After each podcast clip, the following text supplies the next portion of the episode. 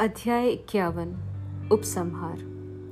अध्याय इक्यावन पूर्ण हो चुका है और अब अंतिम अध्याय मूल ग्रंथ का बावनवा अध्याय लिखा जा रहा है। इसमें हेमाट पंत ने अंतिम समालोचना की है और उस, उसी प्रकार सूची लिखने का वचन दिया है, जिस प्रकार अन्य मराठी धार्मिक काव्य ग्रंथों में विषय की सूची अंत में लिखी जाती है। अभाग्यवश हेमाट पंत के कागज़ पत्रों की छानबीन करने पर भी वह सूची प्राप्त न हो सकी। तब बाबा के एक योग्य तथा धार्मिक भक्त ठाणे के अवकाश प्राप्त मामलतदार श्री बीवी देव ने उसे रचकर प्रस्तुत किया। पुस्तक के प्रारंभ में ही विषय सूची देने तथा प्रत्येक अध्याय में विषय का संकेत शीर्षक के रूप में लिखना ही आधुनिक प्रथा है। इसलिए यहाँ अनुक्रमणिका नहीं दी जा रही है। अतः इस अध्याय को उपसंहार समझना ही उपयुक्त होगा। अभाग्यवश हेमाट पंत उस समय तक जीवित न रहे कि वे अपने लिखे हुए इस अध्याय की प्रति में संशोधन करके उसे छपने योग्य बनाते। सदगुरु श्री साई की महानता। हे साई, मैं आपकी चरण वंदना कर आपसे शरण की याचना करता हूँ, क्योंकि आप ही इस अखिल विश्व के एकमात्र आधार हैं। यदि ऐसी ही धारणा लेकर हम उनका भजन पूजन करें तो यह निश्चित है कि वे हमारी समस्त इच्छाएँ शीघ्र पूर्ण कर देंगे और हमें अपने परम लक्ष्य की प्राप्ति हो जाएगी। आज निंदित विचारों के तट पर, माया मोह के झंझावत से धैर्य रूपी वृक्ष की जड़ें उखड़ गई हैं। अहंकार रूपी वायु की प्रबलता से हृदय रूपी समुद्र में तूफ़ान उठ खड़ा हुआ है, जिसमें क्रोध और घृणा रूपी घड़ियाल तैरते हैं और अहंभाव एवं संदेह रूपी नाना संकल्प विकल्पों से भंवरों में निंदा, घृणा और ईर्ष्या रूपी अगणित मछलियाँ विहार कर रही हैं। यद्यपि यह समुद्र इतना भयानक है तो भी हमारे सदगुरु साई महाराज उसमें अगस्य रूप ही हैं। इसलिए भक्तों को किंचित मात्र भी भयभीत होने की आवश्यकता नहीं है। हमारे सदगुरु तो जहाज़ हैं और वे हमें कुशलतापूर्वक इस भयानक भव सागर के पार उतार देंगे। प्रार्थना। श्री सचिदानंद साई महाराज को साष्टांग नमस्कार करके उनके चरण पकड़कर हम सब भक्तों के कल्याणार्थ उनसे प्रार्थना करते हैं कि हे साई, हमारे मन की चंचलता और वासनाओं को दूर करो। हे प्रभु, तुम्हारे श्री चरणों के अतिरिक्त हम में किसी अन्य वस्तु की लालसा न रहे।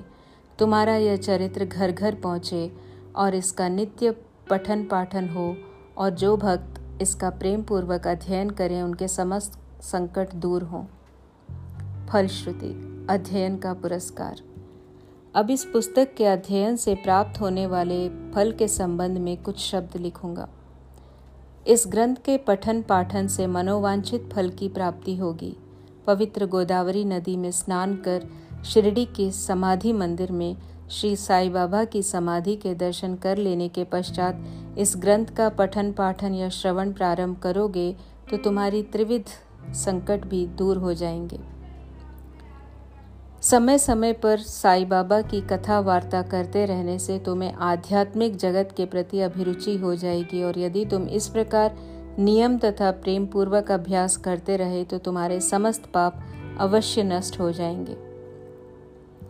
यदि सचमुच ही तुम आवागमन से मुक्ति चाहते हो तो तुम्हें साई कथाओं का नित्य पठन, पाठन, स्मरण और उनके चरणों में प्रगाढ़ प्रीति रखनी चाहिए।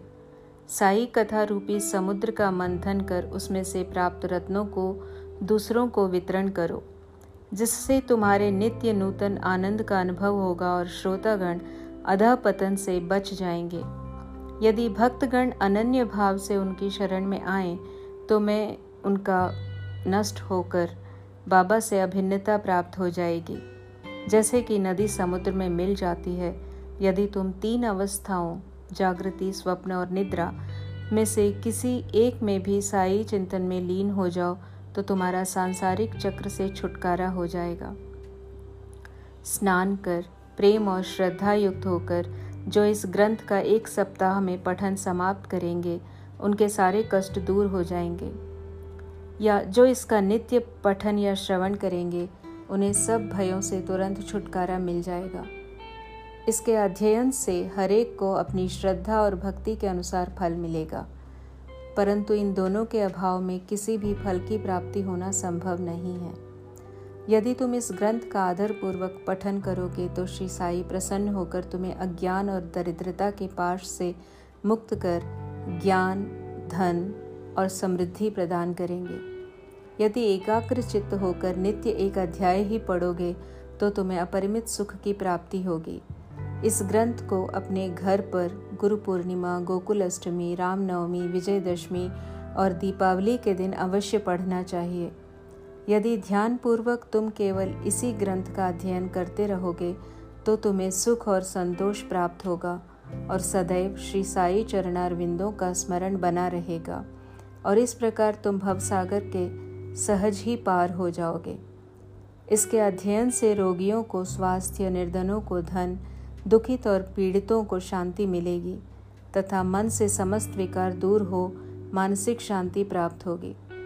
मेरे प्रिय भक्त और श्रोतागण, आपको प्रणाम करते हुए मेरा आपसे एक विशेष निवेदन है कि जिसकी कथा आपने इतने दिनों और महीनों से सुनी है, उनके कलिमलहारी और मनोहर चरणों को कभी विस्मृत न होने दें।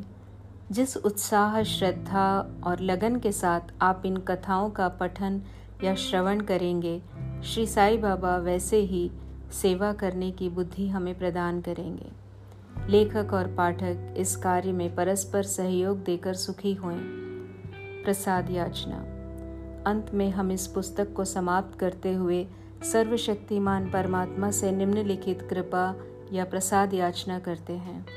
हे ईश्वर, पाठकों और भक्तों को श्री साई चरणों में पूर्ण और अनन्य भक्ति दो।